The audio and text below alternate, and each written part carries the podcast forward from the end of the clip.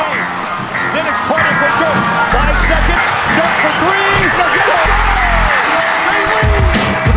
Van a zaj, nincs egyszer a végén, ha battog a spalding Minden nap élmény, blokkok és zsákok Na gyere megmutatom, ez NBA szerelem Keleten, nyugaton, robban a zaj Nincs egyszer a végén, ha battog a spalding Minden nap élmény, blokkok és zsákok Na gyere megmutatom, ez NBA szerelem Keleten, nyugaton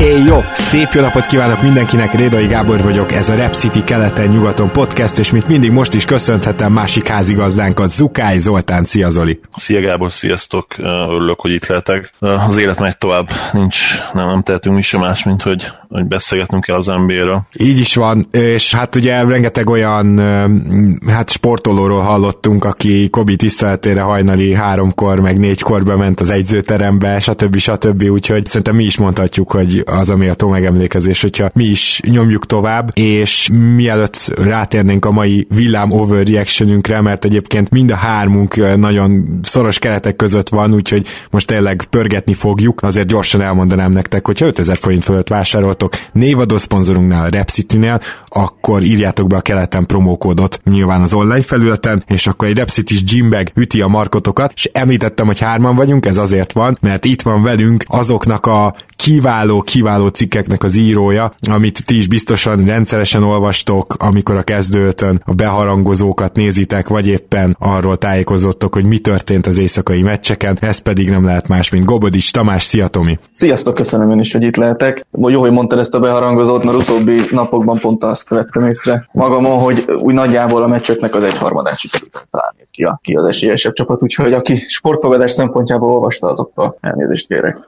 Szia Tomi, én is üdvözöllek, és mi is mindig elmondjuk, hogy nem vállalunk felelősséget eh, sportfogadókkal kapcsolatban, úgyhogy ez nyilván rátok is igaz minden bizonyja, főleg azért is, mert hogy az NBA talán az egyik legkevésbé fogadható sport ilyen szempontból, de, de ez lehet egy külön adást is megérne, úgyhogy majd egyszer beszélünk erről is, most viszont hat csapatodnak fogunk neki menni, hat olyan csapatnak, ami valahogy felhívta a figyelmünket, ugye az elmúlt hetekben is történtek kisebb-nagyobb változások, hát a Los Angeles Clippers-el kéne kezdeni, ahol talán a legnagyobb változás az, hogy Kawhi MVP üzemmódba kapcsolt, és szerintem lehet, hogy lehozta a legjobb alapszakasz hónapját karrierjében. Nem tudom, Tomi, ezzel egyetértesz-e? Abszolút egyetértek. Ugye múltkor láttam egy ilyen statisztikát, hogy csak pontban, lepattanóban és golpasszban átlagolt karrier csúcsot idén Kawhi Leonard, úgyhogy mióta Paul George megsérült, azóta döntött ő úgy, hogy akkor, akkor legyen ő most egy ilyen MVP. MVP, nem tudom, hogy egy hónap, vagy két hét, vagy mennyi. És ugye voltak erről hírek, hogy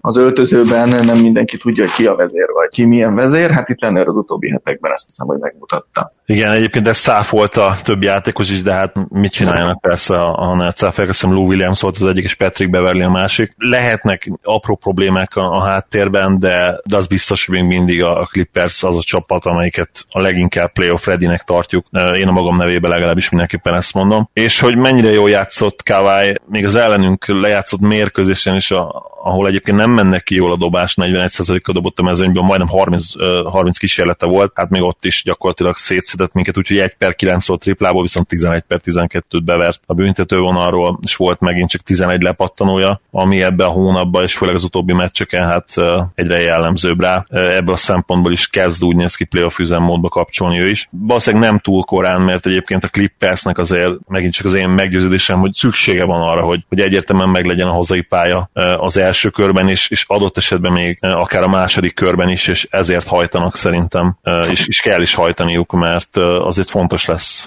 számukra a Staples. Főleg, hogy ez az utolsó év, ugye, és költöznek talán jövőre.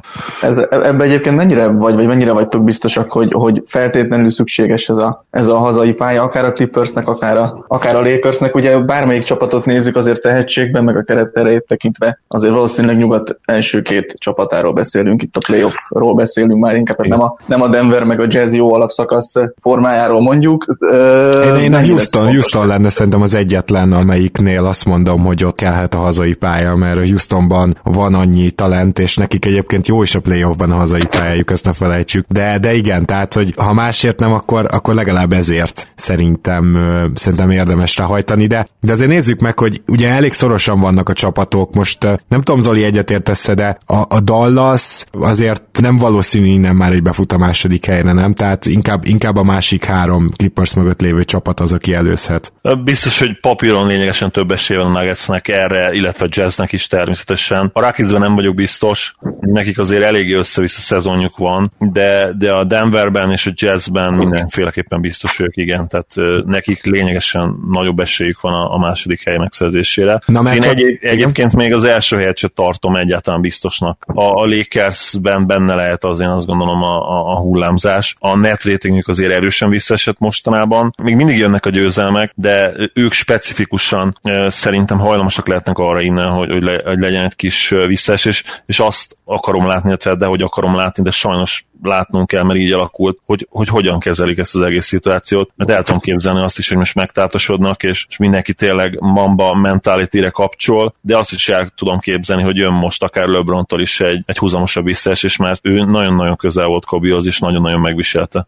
Hát ezt igen, ezt meg fogjuk látni, akár akarjuk, akár nem. A Clippersnél, ami szerintem fontos, hogy a védekezésük azért most már kezd egy kicsit beérni abba a mesdjébe, amit szerintem szezon előtt is vártunk. Ugye most hatodikok, de voltak ők lejjebb is védekezésben, egy, egyre jobbak ebben a tekintetben, és hát ugye azt meg külön nem kell megemlíteni, továbbra is a legjobb padjuk van, úgyhogy arra számíthatnak, annak ellenére, hogy Lou Williamsnek most az elmúlt két hétben volt egy pár gyengébb teljesítménye, de, de gyakorlatilag azért fel kell tennünk a kérdést, hogy most Paul George be tudott illeszkedni eddig ebbe a Clippersbe, mert őszintén szóval nélkül egyelőre jobbak, és nem tudom, hogy csak Kawai nagyobb szerepe miatt van-e, de azért ugye voltak korábban is ilyen statisztikák, hogy amikor viszont csak Paul George játszik, és Kawai nem, akkor meg jóval rosszabb a csapat. Tehát szerintem, Tomi, tudom, hogy feltehetjük -e egyáltalán a kérdést, szerintem fel kell. Szerintem is fel kell, és igen, voltak arról statisztikák, hogy amikor Paul George az első számú labda cipelő ember, abból nem jöttek ki jól a korábbi csapatai sem, ez a a Clippers sem kivétel. Az más kérdés, hogy azért, amikor mondjuk szorulna a helyzet végjátékokban, vagy, vagy playoff meccseken, akkor azért van itt erre alkalmasabb ember, tehát most nagyon azért nem kellett szerintem megijedni. Én azt tenném föl inkább kérdésnek, hogy, hogy ez a Clippers ez valójában fejlődött-e a szezon során, mert a védekezésük az igazából szerintem már az elején is volt olyan szintű, mint most, csak akkor mondjuk egy-egy negyedik maximum, Uh-huh. Tehát teljes meccseket nem, nem tudtak így végigcsinálni. Támadásban viszont oké, okay, most Leonard miatt ugye nyilván, nyilván hatékonyak, de maga a csapatjátékuk az továbbra sem gondolom én legalábbis, hogy ez feltétlenül egy letisztult olajozott valami lenne. Nyilván ebben benne van a sok sérülés, a load management, meg a hasonló hát dolgok, de, Duck de, Rivers de, de, is, nem? Mert, de szerint, tehát, hogy Duck Riversnek van egy ilyenje, hogy ugye mindig támadjátok a gyűrűt, faltokat kell kiarcolni, ez mint hogyha ukázba ki lenne adva, hogy a Clippersnek nyilván személyiségre is, is ott vannak, de, de megint, megint ebből élnek igazából. Egyáltalán nem mondhatjuk olyan szempontból Vodán csapatnak őket, hogy hú, de sok triplát dobnának rá. Nem, megmondom nekem kicsit ez olyan ez a mostani Clippers, mint amikor tavaly a Torontónál, ugye hiszem Ben Fleet beszélt erről még október környékén, hogy Torontónál voltak olyan meccsek, meg időszakok, amikor támadásban annyi volt a rendszer, hogy álljunk félre, és Leonard megoldja. Most ennyire nem durva a helyzet itt az utóbbi hetekben, de szerintem, hogy én egy, egy kicsit úgy érzem, hogy észbe kaptak, hogy sok a vereség, idegenben gyenge a mérleg, most már kellenének a győzelmek, és akkor most azt játszák, hogy jó, akkor nem építünk játékot egyelőre, vagy most éppen, hanem kéne nyerni néhány mérkőzés, és ugye nyertek is tízből, azt hiszem nyolcat. A, a, a vereségek meg ugye akkor jöttek, amikor Leonard sem játszott. A George dologra reflektálnék, ott is egyértelműen az van, hogy, hogy valóban kicsit idegen testként mozog még ő. Kellett sokkal egyszerűbb beilleszteni abban a szempontból, hogy, hogy tényleg oda a kezébe a labdát, és hogy csinálja a dolgát. Hozzáteszem, hogy egyikük sem teszi még annyira nagyon oda magát védekezésben, a play nyilván erre rá fognak kapcsolni. Mégis ez pozitív Detroitban is fel lehet fogni, mert ha sikerül George-ot még hatékonyabban integrálni ebbe a rendszerbe, ami még egyszer nem fura, hogy, hogy vele nem annyira működik, és Kawai igen annak ellenére, hogy mind a kettő új játékos, mert Kawai sokkal jobban beilleszthető, viszont ha meg tudják ezt oldani nyilván egymással is szinergiában, ugye, hogy szép nem létező kedvenc szavunkat, mondjam egyik kedvenc szavunkat, illetve a csapategység, a csapatrendszerbe is George-ot, mert legyünk köztük, hogy nem játszott idén annyira jól, az előző évekhez képest nyilván, benne vannak a sérülések is, de ha ezt megoldják a playoffra, és jól tudják időzíteni a formát, akkor, akkor szerintem visszatérhetünk oda, amit legalábbis én mondtam, és azt hiszem Gábor te is, hogy, hogy egyértelműen a legjobb csapat lehet a playoffban, és, és a bajnoki cím első számú várományosra. Abszolút. Menjünk át most akkor Ghost City-be, azaz Detroitba. Ugye karácsony környékén beszéltünk róluk, és azért térünk hozzájuk vissza, mert valamennyire bedobták a tankot. Ez, ez nem teljesen van így, de minden esetre Blake Griffin innentől már nem látható, nem ö, lesz pályán, és Drummondot is hát elég szorványosan használják, tehát mondjuk úgy, hogy minden fejfájással kiül.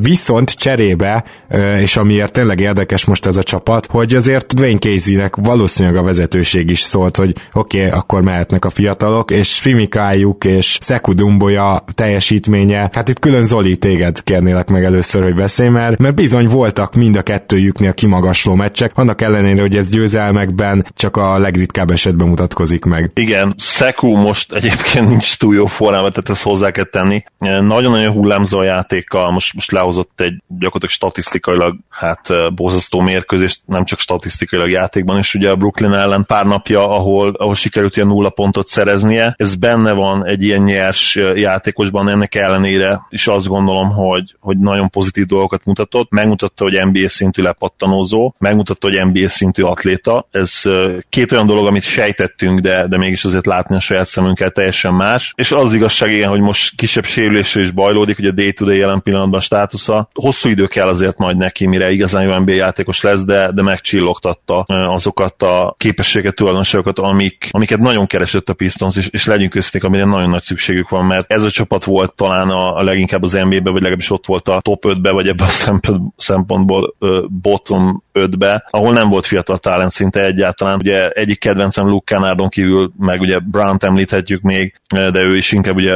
role player. Rajtuk kívül nem nagyon volt senki tényleg, és, és Seku ezt szakítja meg úgymond ezt a, ezt a sivár dolgot, sivatagot, ilyen kis kinövő fa ott, és a, a drafton kell egyszerűen még, még egy, még egy talentum, és, és tényleg belállni, akár jövőre folytatni ezt a tankot, elengedni Drummondot, nem meghosszabbítani, blake nyilván nem tudsz mit csinálni jelen pillanatban, load managelni jövőre, és, és belállni ebbe a történetbe teljesen, azt már valószínűleg készi nélkül. Én legalábbis így gondolom, ezt remélem nekik. Hmm, de akkor az nagyon tetszik neked is, hogy gyakorlatilag Mihály Luke, Kennard, Dumboya, Brown, tehát ezek a játékosok most komoly szerepet kapnak. Tehát te gyakorlatilag szezon Igen. elején is ezt mondtad, hogy inkább ez legyen. Igen, és ahogy mondtad, Sweet is, ő is egészen jó mérkőzésekkel rukkolt elő, és ő meg bebizonyította azt, hogy, hogy NBA szintű floor spacer. Nyilván belőle sem lesz sztár, egyébként ez Sekura is valószínűleg igaz, de, de legalább fiatal puzzle darabkák, amikkel lehet valamit csinálni, mert eddig ilyenek sem nagyon voltak a Pistonsnak. Tomi, te mit vettél észre most itt a, a fiatalító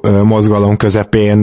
Például észrevetted, hogy Reggie Jackson szépen csöndben visszatért? Észre, észre, és ugye rögtön jó, jó játékkal is tért vissza, azt hiszem rögtön valami 15 pontokat dobott, meg aztán talán kezdő is volt már a második, harmadik meccsén, úgyhogy hát én azt vettem észre a Detroitnál, hogy nekem ugye évek óta olyan csapat volt ez a Detroit, hogy reggel felkeltem, megnéztem az eredményeket, és Detroitot azt így át szoktam ugrani, kivétel, hogy olyan csapattal játszottak, akik, akik érdekeltek. Utóbbi időben meg ez nem így van, hanem csalódott tudok lenni, hogyha kikapnak, ami azért mondjuk elég gyakran előfordul még mindig, de, de azért ezeket a fiatalokat jó nézni, meg ez a Rose projekt is egy kicsit azért jól áll nekik szerintem. Tehát, hogy azért találtak egy olyan embert, akit, akit lehet mutogatni a highlightokban, meg, meg, meg el lehet vele adni sok mindent. Aztán, hogy mi lesz ebből a fiatalitásból, ugye, ahogy mondtátok is, azért olyan top talentjük még egyelőre nincsen, inkább ilyen szimpatikus fiatalok vannak, akikből talán lehet építeni jó csapatot, csak el kéne hozzá ugye cserélni vagy takarítani a, a ballasztot. Igazából. Igazából ugye Reggie Jackson lejáró, de azért abban egyetértünk, nem, Tomi, hogy, hogy Rost és Drummondot is, ha valaki viszi, és főleg a Drummondért valaki tényleg firstöt is ad, meg lehet, hogy Rózér is el lehet kérni egy late, late firstöt, szóval ezeket most be kéne zsebelni, mert nem, nem hiszem, hogy olyan szempontból lenne értelme a Detroit idényének, hogy, hogy megpróbáljanak még rámenni a rájátszásra, és aztán csak tíz meccsel a rájátszás előtt realizálják, hogy már réges-rég a Nets meg az Orlando gyakorlatilag annyival van előttük, hogy esélyt végtelen. Egyetértetek, igen. Igen, abszolút, persze.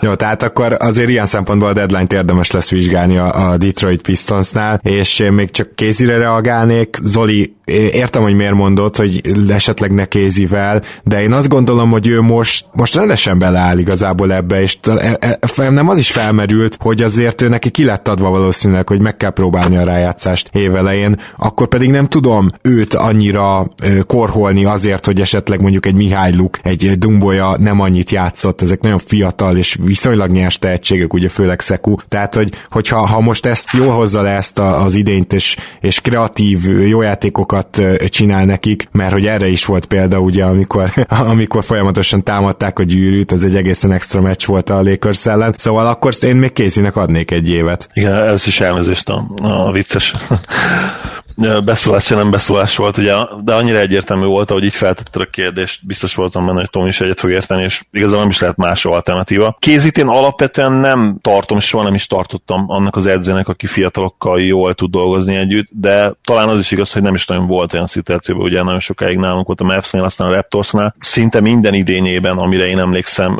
winna módba volt, tehát győzni kellett a csapattal. Ez nyilván nem ideális közeg egy fiatalnak. Most talán ez az első olyan év, ahol tényleg így félig meddig legalább, ahogy mondtad Gábor, beleálltak ebbe a, ha nem is tankolásba, hanem a fiatalok játszatásába, aztán ugye megnézik, hogy mi lesz. Ne, nem tudom, de szkeptikus vagyok még mindig, de, de nyilván attól is függ, hogy ki draftolnak, meg persze attól is függ, hogy a tulajdonos mm, mit gondol erről, nyilván ez a lényeg. Ugye tudjuk, hogy készínek elég komoly szerződése van még. Igen.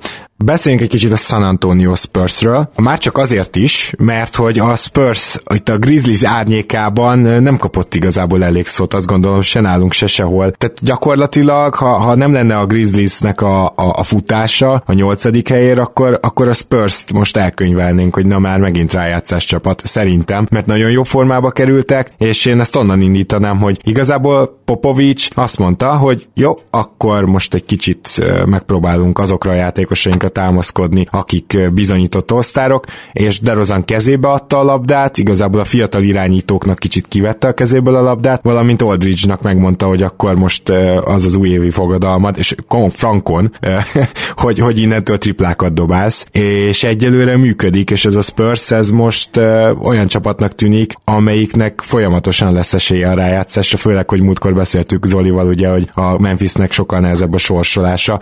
Tomi, neked mit tűnt fejt az elmúlt egy hónapban, és odaadnál de a hónap játékos a díjat nyugaton de DeRozannek? Hát önmagában megérdemelni, ez biztos, most nincs előttem minden statisztika, hogy kiérdemli meg esetleg jobban, de erre a, erre a, a teljesítményre mindenképpen meg tudnák hatni, nálam is. Igen, egyébként valóban az történt, hogy mint hogy a kicsit Popovicsnak elege lett volna abból, hogy itt a fiatalok nem úgy teljesítenek, ahogy, meg nem úgy fejlődnek, ahogy azt kellene, és akkor de már fiam tessék. És ugye még az, az ami nagyon fontos náluk, hogy valóban ez a tripla dobás, ez abszolút sarkalatos pont lett náluk, mert amikor, amikor olyan napjuk van, és esetleg úgy védekeznek ellenük, vagy bármi, akkor bedobnak 15-18-3-ast is, most már ilyen, ilyen meccseik is előfordultak. Hoppá, igen. Aztán, aztán, aztán meg jön olyan, jön olyan mérkőzés, amikor ötöt dobnak, vagy mondjuk 25%-kal dobják, és akkor meg csont nélkül kikapnak. Ez annyira kulcsfaktor lett náluk, hogy gyakorlatilag nagy részt ezen múlik. Hogy őzemük, és a múltkor is volt egy ilyen meccsük, hogy a, ez a három, három fiatal hátvédjük, azt hiszem, ő valami ilyen nyolcból semmit dobott kintről, és akkor Popovics mondta is, hogy hát akkor innentől nincs is értelme tovább nézni a statisztikát, mert ezért kaptunk ki. Hát igen, csak, csak mielőtt Zolinak átdobom a szót, de már DeRozan januárban 26,1 pont, 6,7 lepattanó, 5,7 assziszt, és mellé egyébként egy stíl, és, és ezt az egészet megfejli azzal, hogy csak 2,6 eladott labda. A százalékai is egészen elképesztőek. Nyilván nem a tripla, mert gyakorlatilag még mindig nem dob rá triplát, viszont egy 56%-os mezőny, nála van, van erről értelme beszélni, ugye, 56%-os mezőny egy, egy kettes, hármas játékostól szerintem elit, tehát ez egy, ez egy nagyon durva hónap. Zoli, neked most volt-e lehetőség Spurs meccset nézni, láttad-e ezt a DeRozan feltámadást itt az elmúlt időkben? A Raptors elleni mérkőzést megnéztem, ahol pont egyébként Pocsékú játszott, nem tudom mi volt vele, hogy kisebb sérülése ballott, vagy, vagy nem tudom, de... Hát szerintem ott a Kobi hírek lehettek, mert tudod, ő neki Igen, az aznap igen, alig volt kísérlete, igen. Igen, igen, persze, igen. igen. Persze, persze, hülye vagyok, az pont aznap este volt, igen. Egyébként, ami, ami Gábor mondott, az annyira igaz, hogy most már ilyen 25 tripla, 26-27 tripla környékén is átlagolnak az utóbbi meccseken. Hozzá kell tenni, hogy most éppen egy három meccses negatív sorozatban vannak, de, de nagyon kicsivel bukták el mind a három mérkőzést, a Repselen ugye négy ponttal, a másik kettőt meg talán összesen három, három-négy ponttal bukhatták el az egyiket, most ugye a Bulls egy ponttal. Igen, ez fáj igazán a Bulls elleni amúgy. Igen, igen.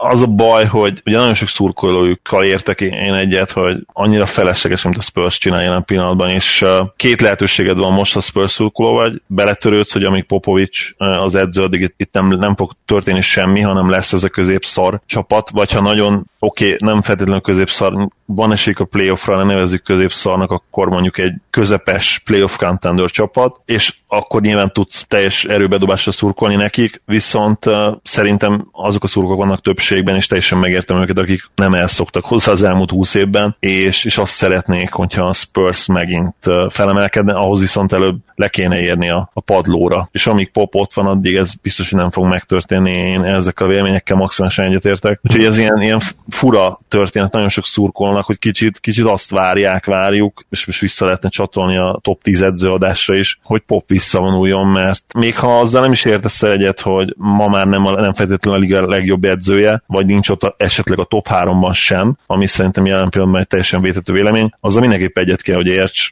hogy popovics nem lesz, nem lesz tankolás, tehát vagy hogy nem csak hogy tankolás, de, de az sem lesz, hogy akár ilyen Pistons módon olyan line küldjön ki, ami, ami a fiataloknak nagyobb szerepet ad úgy, hogy egyébként jobb csapat lennének, hogyha nem lenne akkor a szerepük. Meg egyébként engem az a hármas vereség széria azért zavar, mert előtte tényleg olyan formában voltak, amiből azt tudta mondani az ember, hogy ők lehetnek inkább a nyolcadik helyen, és nagyon nem értem ezt, hogy, hogy egy ilyen formából, és DeRozan ugye a Raptor meccsen bár nem sokat dobott, de egyébként 30 meg 36 pont, tehát abszolút hozta magát a másik két meccsen. Csak lehet, hogy ez a szezon arra nekünk választ adott, hogy, hogy Murray és White sem lesz majd kezdő irányító az NBA-be, vagy csak vagy nagyon speciális szerepben. Ugye például White-nál is nagyon érdekes, hogy egyszerűen nem dob rá sok triplát, akkor sem, hogyha nem dobja olyan rosszul, és összességében nem tudod őt jó triplázónak nevezni, Murray-t pláne nem. Ez a két srác akkor lehet kezdő egy, egy bajnokcsapatban, hogyha játszik mellettük egy, egy abszolút elit big wing, vagy, vagy akármilyen wing, aki játékszervezésben is kiváló.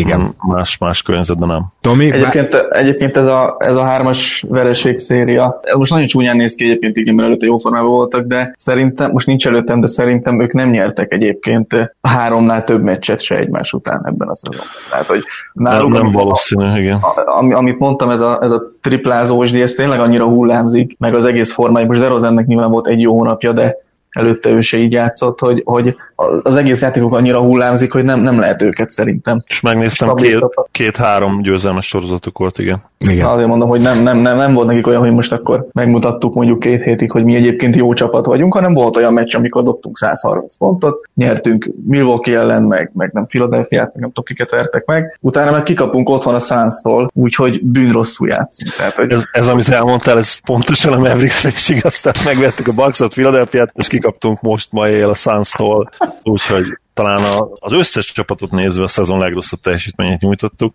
de mindegy. Hát ez, azt, ez, azt most, hiszem, ez, most, ez most teljesen értetetlen volt. Ezt. Ma, ma nem beszélünk a Dallasról, azt hiszem. Nem, de hamarosan elő kell, hogy kerüljenek, viszont Philadelphiáról beszélünk, ahol Joel Embiid visszatért, de nem, ezt a, nem ezért hoztuk most be őket, hanem azért, mert amikor Joel Embiid nem volt, akkor egyrészt nagyon jól, szépen tartották magukat, másrészt pedig Ben Simmons életjeleket mutat, azt gondolom, mert szerintem voltak akinek kicsit csalódás volt Ben Simmonsnak, legalábbis az első két hónapja. Úgymond megint megerősítette azt a narratívát, hogy ez a sász nem fejlődött semmit, miközben most azért arról kell beszélnünk, hogy amikor nagyobb szerepet kapott itt Embiid hiányában, bizony nagyon jól teljesített a csapata, és ne, mindenki elhallgatta azt, hogy Josh Richardson is sérült volt, több meccsen nem volt például, azt hiszem, hogy talán Horford vagy Harris is kiadott egy-egy meccset, tehát hogy itt elég komoly sérülés hullám ment végig az elmúlt körülbelül hónapban a Filin, és Simonsnak köszönhetően meglepően vészelték át.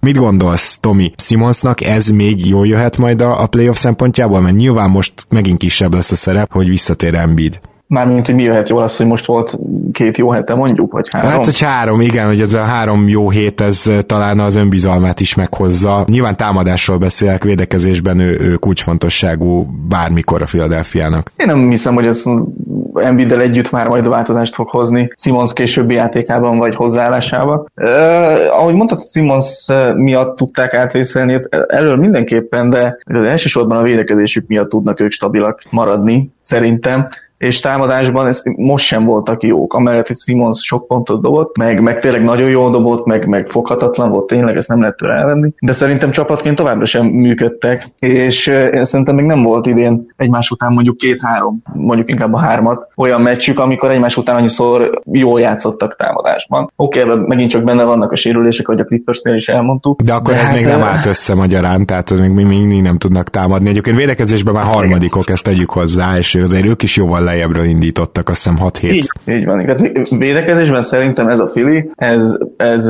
a legdurvább playoff védekező csapat lehet, és csak a Clippers veheti fel velük a versenyt ilyen szempontból, de hogy támadásban tudnak eleget tenni ahhoz, hogy, hogy egy Bostont megverjenek, most csak mondtam valakit, lényegtelen, Hát az, az, azt még azért látni kell. És mondom, ez se Embiid nem működött, se nélküle. Kispadjuk továbbra sincs, igazából nincs egy stabilan teljesítő játékosuk se. Úgyhogy nekem még mindig ugyanolyan kérdőjelesek, mint voltak októberben. Zoli, neked az elmúlt három hét az milyen nyomot hagyott Fili tekintetben itt az Embiid nélküli időkben? A Simons dinamikáról kell beszélnünk egyértelműen, és nem csak azért, mert Pándi Gergő barátunkkal is a cseten sokat vitatkoztunk erről.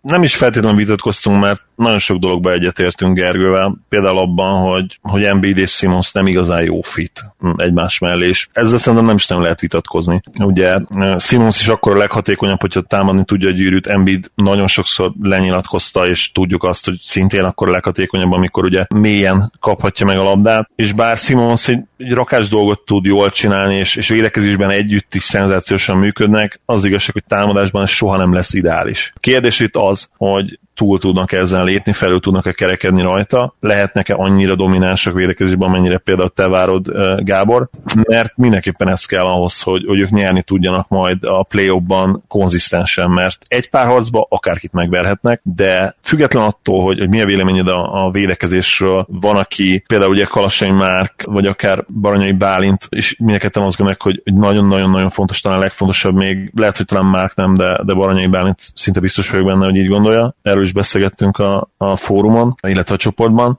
abban mindenkinek egyet kell érteni, hogy nem tudsz menni négy kört, és nem tudod megnyerni a döntőt úgy, ha, ha nincsen legalább egy top 10-es támadójátékot stabilan. Nem muszáj egész szezonban, de play mindenképpen, és, és nem tudom, hogy, hogy a Sixersnek meg lesz -e ez, főleg, hogyha félperc támadásokat is nézzük, ami ugye, amire köztudott, hogy a play sokkal nagyobb szükség van rá. Lehet, hogy ez egy, ez egy fél évtizedig, vagy egy évtizedig tartó probléma lesz, amiről folyamatosan kell majd beszélnünk, de az is igaz, hogy elég egyet nyerniük valahogy, és onnantól kezdve nem mondhatjuk azt, hogy ez nem működött, még akkor sem, hogyha másik három évben egyébként kiesnek emiatt. Ez nekem nagyon érdekes például ugye ilyen szempontból a padjuk, hogy miért nincs padjuk. Igen, persze, ha végignézed a, a padállományt, akkor rendben van. De egyébként korkmáznak, vannak jó meccsei, egyébként ugye Tybull néha úgy szorja a triplát, mint hogyha a Darts VB döntőjébe lenne. Tehát érdekes, hogy vannak ilyen elszórt jó teljesítmények, mégse tud ez a pad konzisztensen jó lenni, és ezért szeretném megkérdezni, Tomi, hogy szerinted, hogyha 3-as, 4-es posztra, ha csak, csak egy jó dobót is hoznak, meg ha nem is tudnak egy Marcus Morris, de mondjuk egy Robert Covington, az,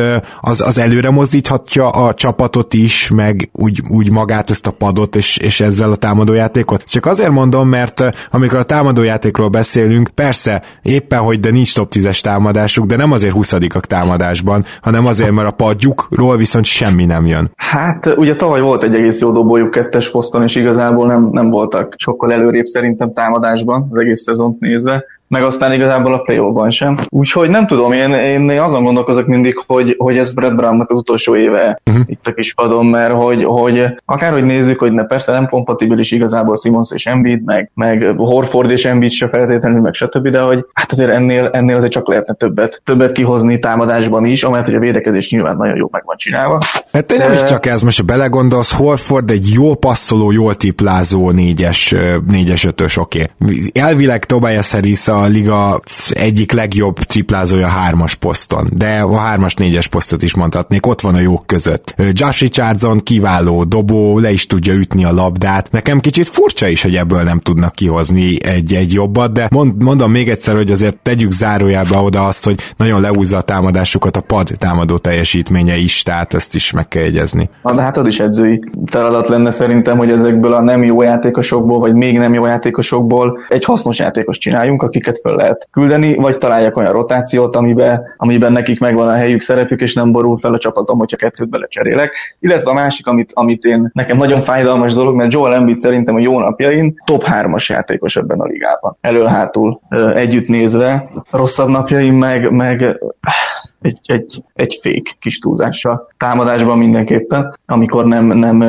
dobja be, meg rossz, na minden nem is akarom ragozni. A lényeg az, hogy, hogy, hogy őt nem, miért nem lehet úgy motiválni, vagy úgy felkészíteni meccsekre, hogy legyen mondjuk két jó hete egymás után, az rejté, és a playoffban viszont ez muszáj lesz megoldani, és eddig nem igazán. Ugye a tavaly sérülése is volt persze, meg ugye előtte is, de hát minden évben azért nem lehet erre fogni, szerintem. Most próbálkoztak megint Zajja smith és ugye visszahívták a, a G ligából, ha, ha ők belőle ki tudnának tudnának hozni valamit a playoffig, az, az, az szenzációs lenne. Lehet, hogy egy já- másik játékost fognak belőle kihozni, az is az benne van. Az is egyébként, igen. Az se lenne feltétlenül rossz, hogyha az egy olyan játékos, aki, aki tud segíteni tényleg a play Netónak is volt most egy-két egészen jó mérkőzése, nem tudom, azt is esetleg meg lehetne próbálni, hogy, neki stabilan adni, nem tudom, 20 perc, 20 perc játékidőt, ugye. Igen, csak ebben benne van az is gondolom, hogy Neto meg, meg Milton két olyan játékos, akit próbálgathatsz az alapszakaszban, de playoffban a második körtől ezek nem fognak pályára kerülni. Nyilván Neto védekezésben nyomás csak a méretei miatt is azért, azért komoly hátrány, de mondjuk Tájbullal kiküldeni őt,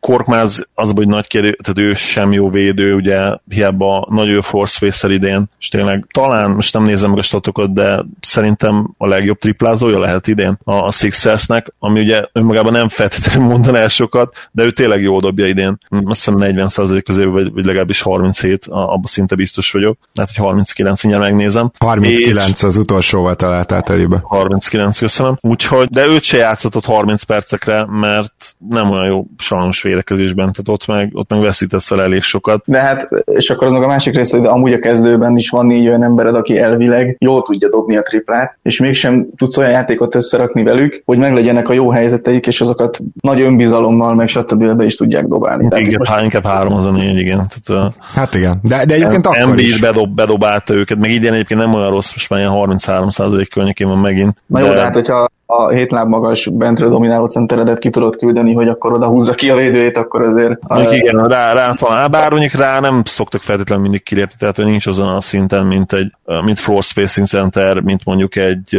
Mint Horford mint például Horford, aki ugye idén szintén nem dobja jól. Igen, igen. Na, beszéljünk egy kicsit a New Orleans Pelicansről, váltsunk vissza nyugatra, ahol ők szintén nem olyan régen voltak, de hát nyilván pontosan tudjátok, kedves hallgatók, hogy miért beszélünk róla, mert róluk visszatért Zion Williamson, vagyis hogy megkezdte ugye a hivatalosan az NBA idényt, az, az előszezonban láttuk csak utoljára, és Zoli, úgy dobnám fel neked a labdát, hogy te el tudod dönteni, hogy Zion tá támadásban tűnik jobbnak, vagy védekezésben rosszabbnak? Mert, mert, mert nagyon, nagyon kétoldalúan indult ez a, ez a bizonyos karrier. Én a pozitív dolgokra koncentrálok, és úgy vagyok vele, hogy a védekezést azt meg fogja oldani előbb-utóbb, úgyhogy én egyértelműen a támadójátékát és azt a, azt a dominanciát emelném ki, amivel ő elkezdte a, a szezont és, és a karrierjét. A legrosszabb dobó este eddig a tegnapi volt, ahol 53,8%-kal tüzelt a mezőnyből. Az látszik, hogy, hogy a triplája azért az, az idén szerint szerintem maximum ilyen 30%-os lesz, ha majd lesz több kísérlete, de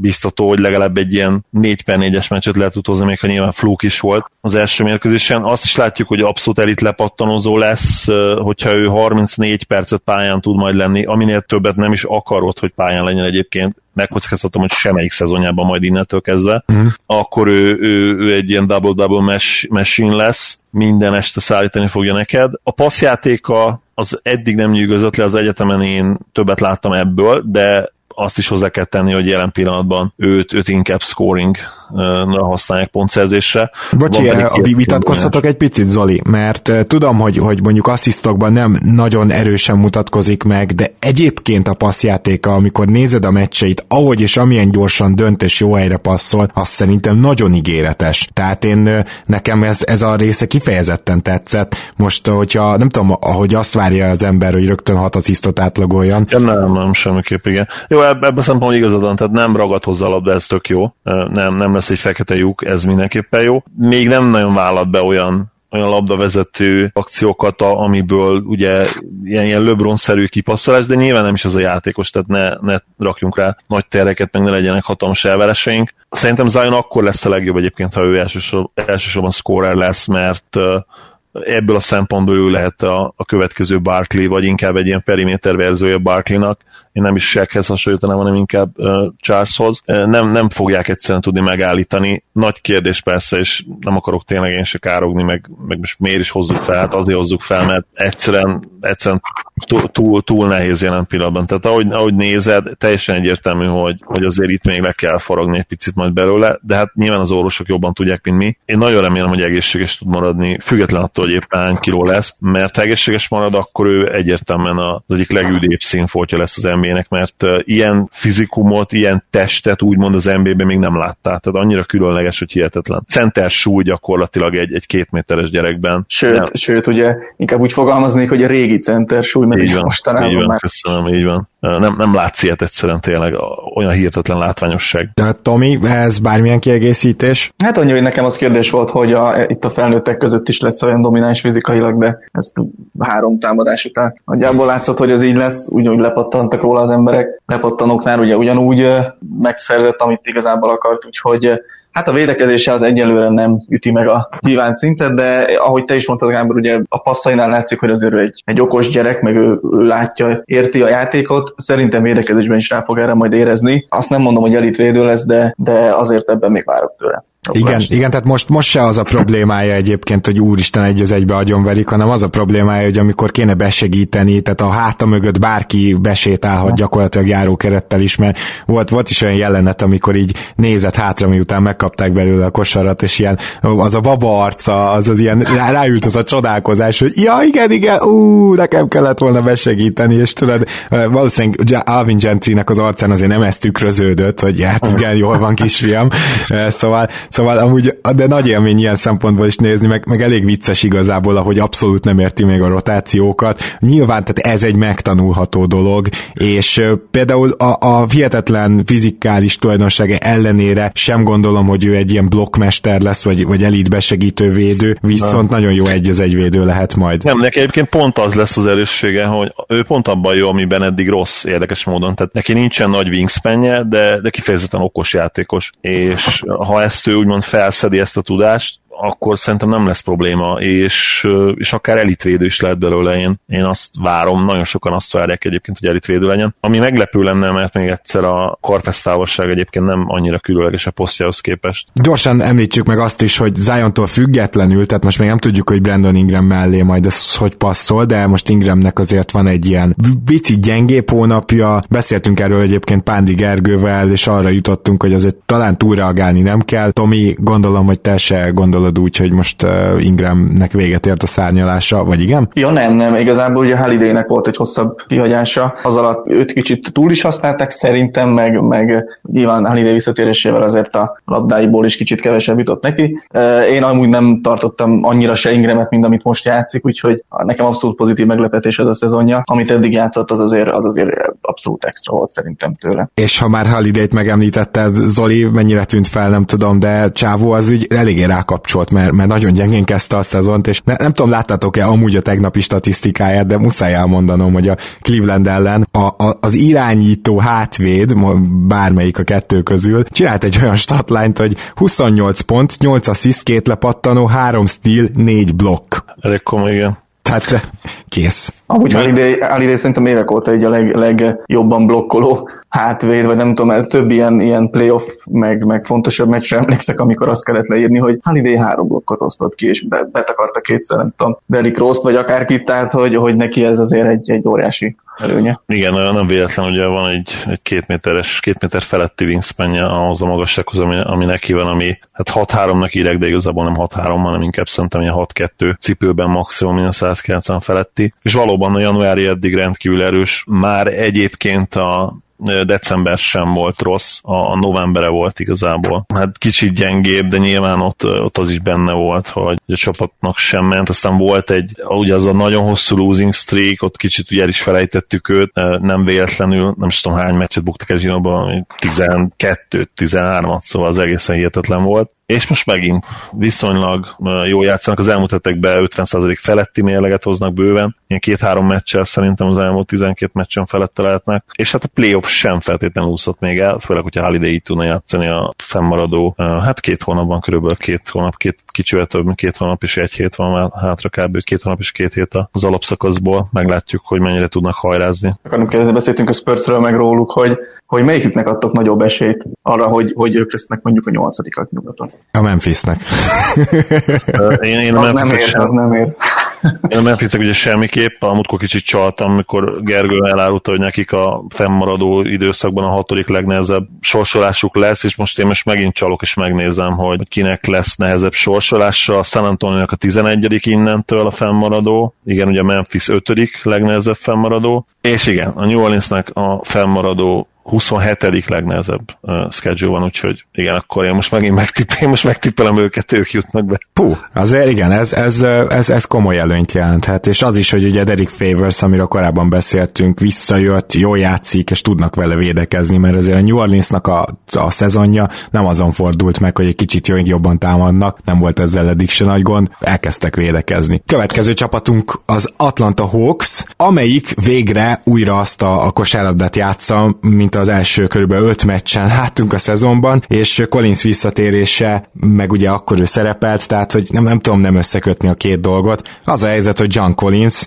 szerintem, hogyha most nem lett volna ez az 25 meccses, meccses eltiltása, akkor lehet, hogy most arról beszélgetnénk, hogy az Atlanta ott van a playoff harcban, vagy, vagy picit alatta, legalább a Detroit szintjén, és, és John Collins esetleg all-star-e. Nem hiszem, hogy úgy döntenénk, hogy igen, de, de szerintem felmerülne, és, és ami nagyon extra, és nagyon nagyon szeretném kihangsúlyozni azt, hogy Collinsnak most már nagyon jók az advanstatjai is, ez ugye ne, ő, ő neki nem volt jellemző, most, most jó vele a csapat, egyénileg is védekező statisztikákat is hoz, és egyértelmű, hogy idénre ez az ember, ez szintet emelt a tavalyihoz képest, és nagyon fontos része ennek a csapatnak.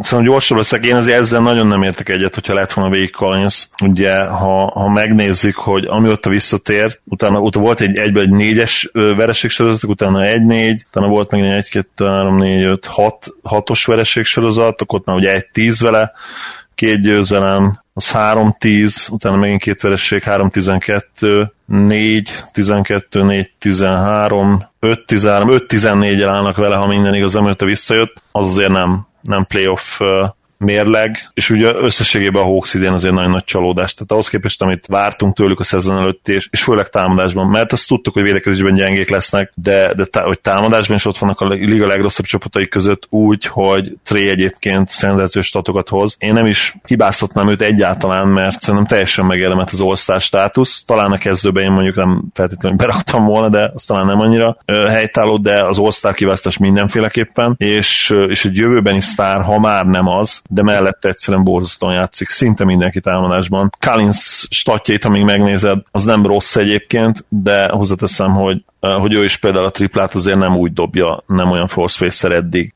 mint, mint ahogy, ahogy azt tavaly tőle. volt. Igen, igen, igen. igen. Tomi? Utoljára itt voltam ebben a podcastben, akkor jól lesz szóltam mindenkit, úgyhogy most ezt nem akarom megtenni, de egyik ötökös értek maradéktalan egyet, mert Jángot én, nem, a kezdő biztos, hogy nem tettem volna az All-Star csapatoknál, de én, én, a, én az ilyen játékosokat nem emelném ki, meg nem díjaznám, de konkrétan szerintem a liga legrosszabb védője, vagy legrosszabb védői között van Trae idén, és ezt nem lehet azzal védeni, hogy most Pontot dob, amúgy nem is dob különösebben jól sok meccsen, vannak a meccsei, meg vannak szörnyű meccsei, és igazából a, a, szerintem Atlantának teljes kerettel se lenne köze a playoffhoz, pontosan a védekezés miatt, mert most, amikor mindenki megvan, játszhatnak, gyakorolhatnak, akármit csinálhatnak, most is képesek 140 meg 130 pontokat kapni egymás után, amikor nyernek, akkor 121-120-ra, meg, meg most a Washington az egy kiváló meccs lehetett, de kár, hogy nem láttam, 152-133-ra sikerült tenni, tehát ilyen, ilyen mérkőzésekkel biztos, hogy nem lehet playoffba jutni. Aztán hozzáteszem, hogy amúgy itt keleten azért nagy csodák nem kellenek ahhoz, hogy valaki playoffba tehát Én sem azt mondtam, hogy playoffba jutna, hanem hogy a Detroit környékén lenne. És azért az, ja. az azért egy elég nagy különbség. Na de, de most teljesen mindegy az, hogy ott okay, lenne. Okay, persze. de a körül van azzal előrébb, előrébb lennének egyébként, mint a mostani helyükkel. Mármint, hogy oké, okay, tabellán előrébb, de hogy ugye valóságban. Jó, jó, csak nekik, nekik feltétlenül kell még, még egy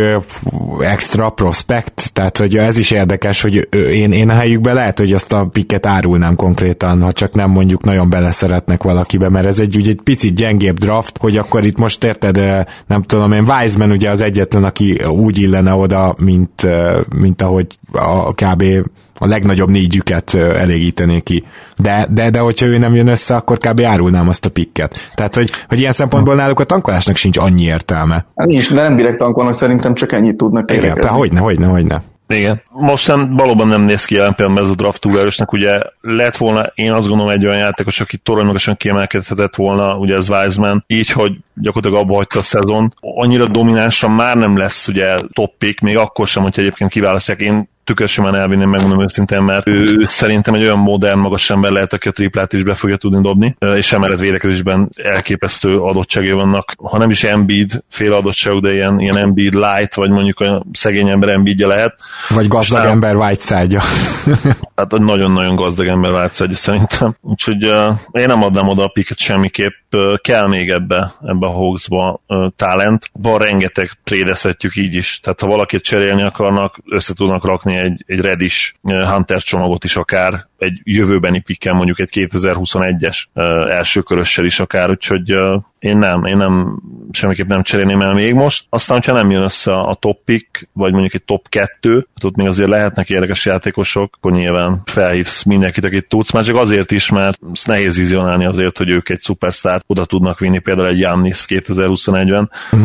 Nem, uh, azért én nem tudom, hogy vagy vele ez, én Huntert már most ez, ezután a, a teljesítmény javulás után, amin, amin átment itt a szezon eleje óta, nem, tehát nem, nem akarom túldimenzionálni, de úgy érzem, hogy, hogy például most kezd azért már lassacskán kijönni a shooting slampjából is, és hogy benne sokkal több, sokkal inkább látom a lehetőséget. Nyilván most egy recency bias, ahogy szokta, szokták mondani, az, az azért bennem van, mert az elmúlt három meccsen például 10-25-15 pont egész jó triplázások, de, de, de én úgy érzem, hogy például Hunter most már kezdi bontogatni a szárnyait, nekem már kezdi megmutatni, hogy miért választották olyan elől, ahol talán nem kellett volna, de, de, de én őt, őt már csak tényleg nagyon jó ajánlatért adnám be bárhova. Igen, nyilván fontos az, hogy kit ajánlanak, ki tudnak odavinni, esetleg mindenképpen csak egy, egy hasonlóan fiatal, nyilván nem annyira fiatal, mint Hunter, nem 22 éves, de mondjuk egy 25, já, 25 éves játékosért cserélném, mert 25-26 éves, akiről tudom, hogy 5-6 évig ott lesz Young mellett, és segíti majd Youngot is abban, hogy, hogy kibontakozzon, vagy, vagy tényleg meg is tartatott, tehát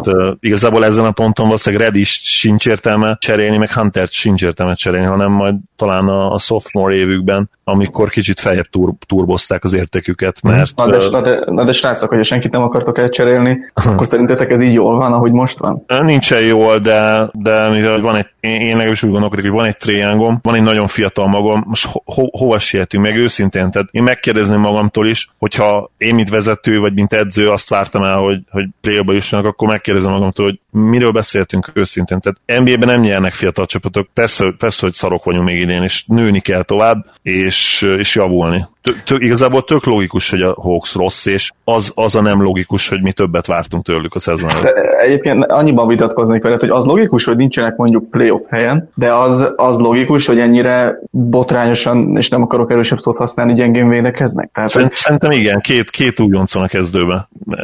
Mit, mit vártunk? Tehát ez megint a másik. Tehát azok is, akikből később periméter sztár lesz, nyilván vannak ilyen tájbólok, akik jönnek tíz évente egyszer, aki egyből elitvédő, de, de még az egyetemen rohadt jó védekező játékosok sem szoktak jó perimétervédők lenni az NBA-ben.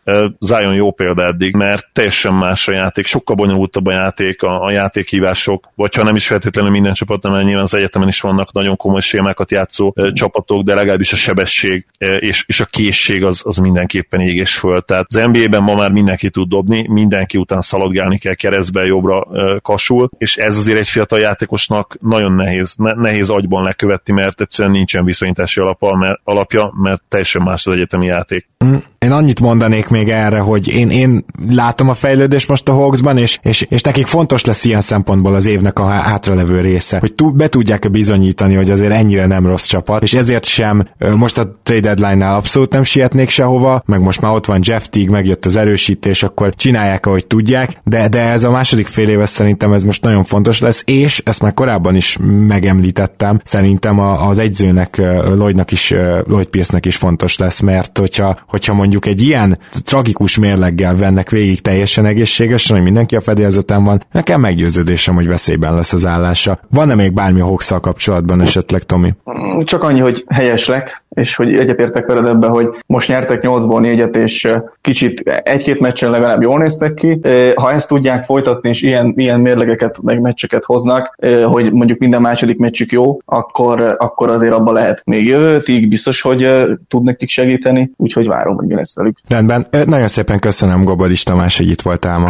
Én is köszönöm. Én is köszönöm, Tomi, hogy itt voltál. És Zoli, természetesen neked is köszönöm a, a, azt, hogy ma is voltál, és hát remélem te is nagyon várod már a következő adásokat, ami egészen különleges lesz, ugye? Így van, így van. Nem tudom, hogy most mit lehet elmondani róla, úgyhogy inkább nem mondok ezt semmit. Örülök, hogy itt lehettem. Én annyit elmondok azért, hogy több napon át felvett tényleg extra adás lesz, reméljük, hogy tetszeni is fog nektek, úgyhogy alig várjuk, hogy megmutathassuk, és kedves hallgatók, köszönjük, hogy hallgattok minket. Sziasztok!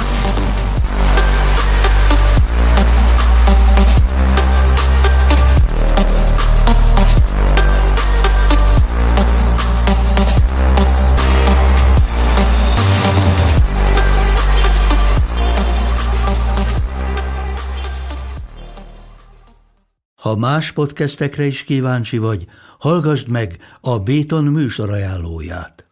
El tudod képzelni, hogy a podcastet, amit éppen most hallgattál, fél év múlva már a mesterséges intelligencia generálja? Mi sem. De ha érdekel, eljötte már a gépek lázadása. Hallgass bele az Embertelen podcastbe. Orsós Lajos vagyok, a műsor házigazdája. Egyelőre még élőben. Egyelőre. Fedezzük fel együtt, hogyan ismerkedik, randizik, mesél és vitatkozik Betty és Péter, két teljesen mesterséges intelligencia. Lajos, a podcast címét mond még egyszer, Léci. Oké. Okay. Embertelen podcast. Ez a műsor a Béton közösség tagja.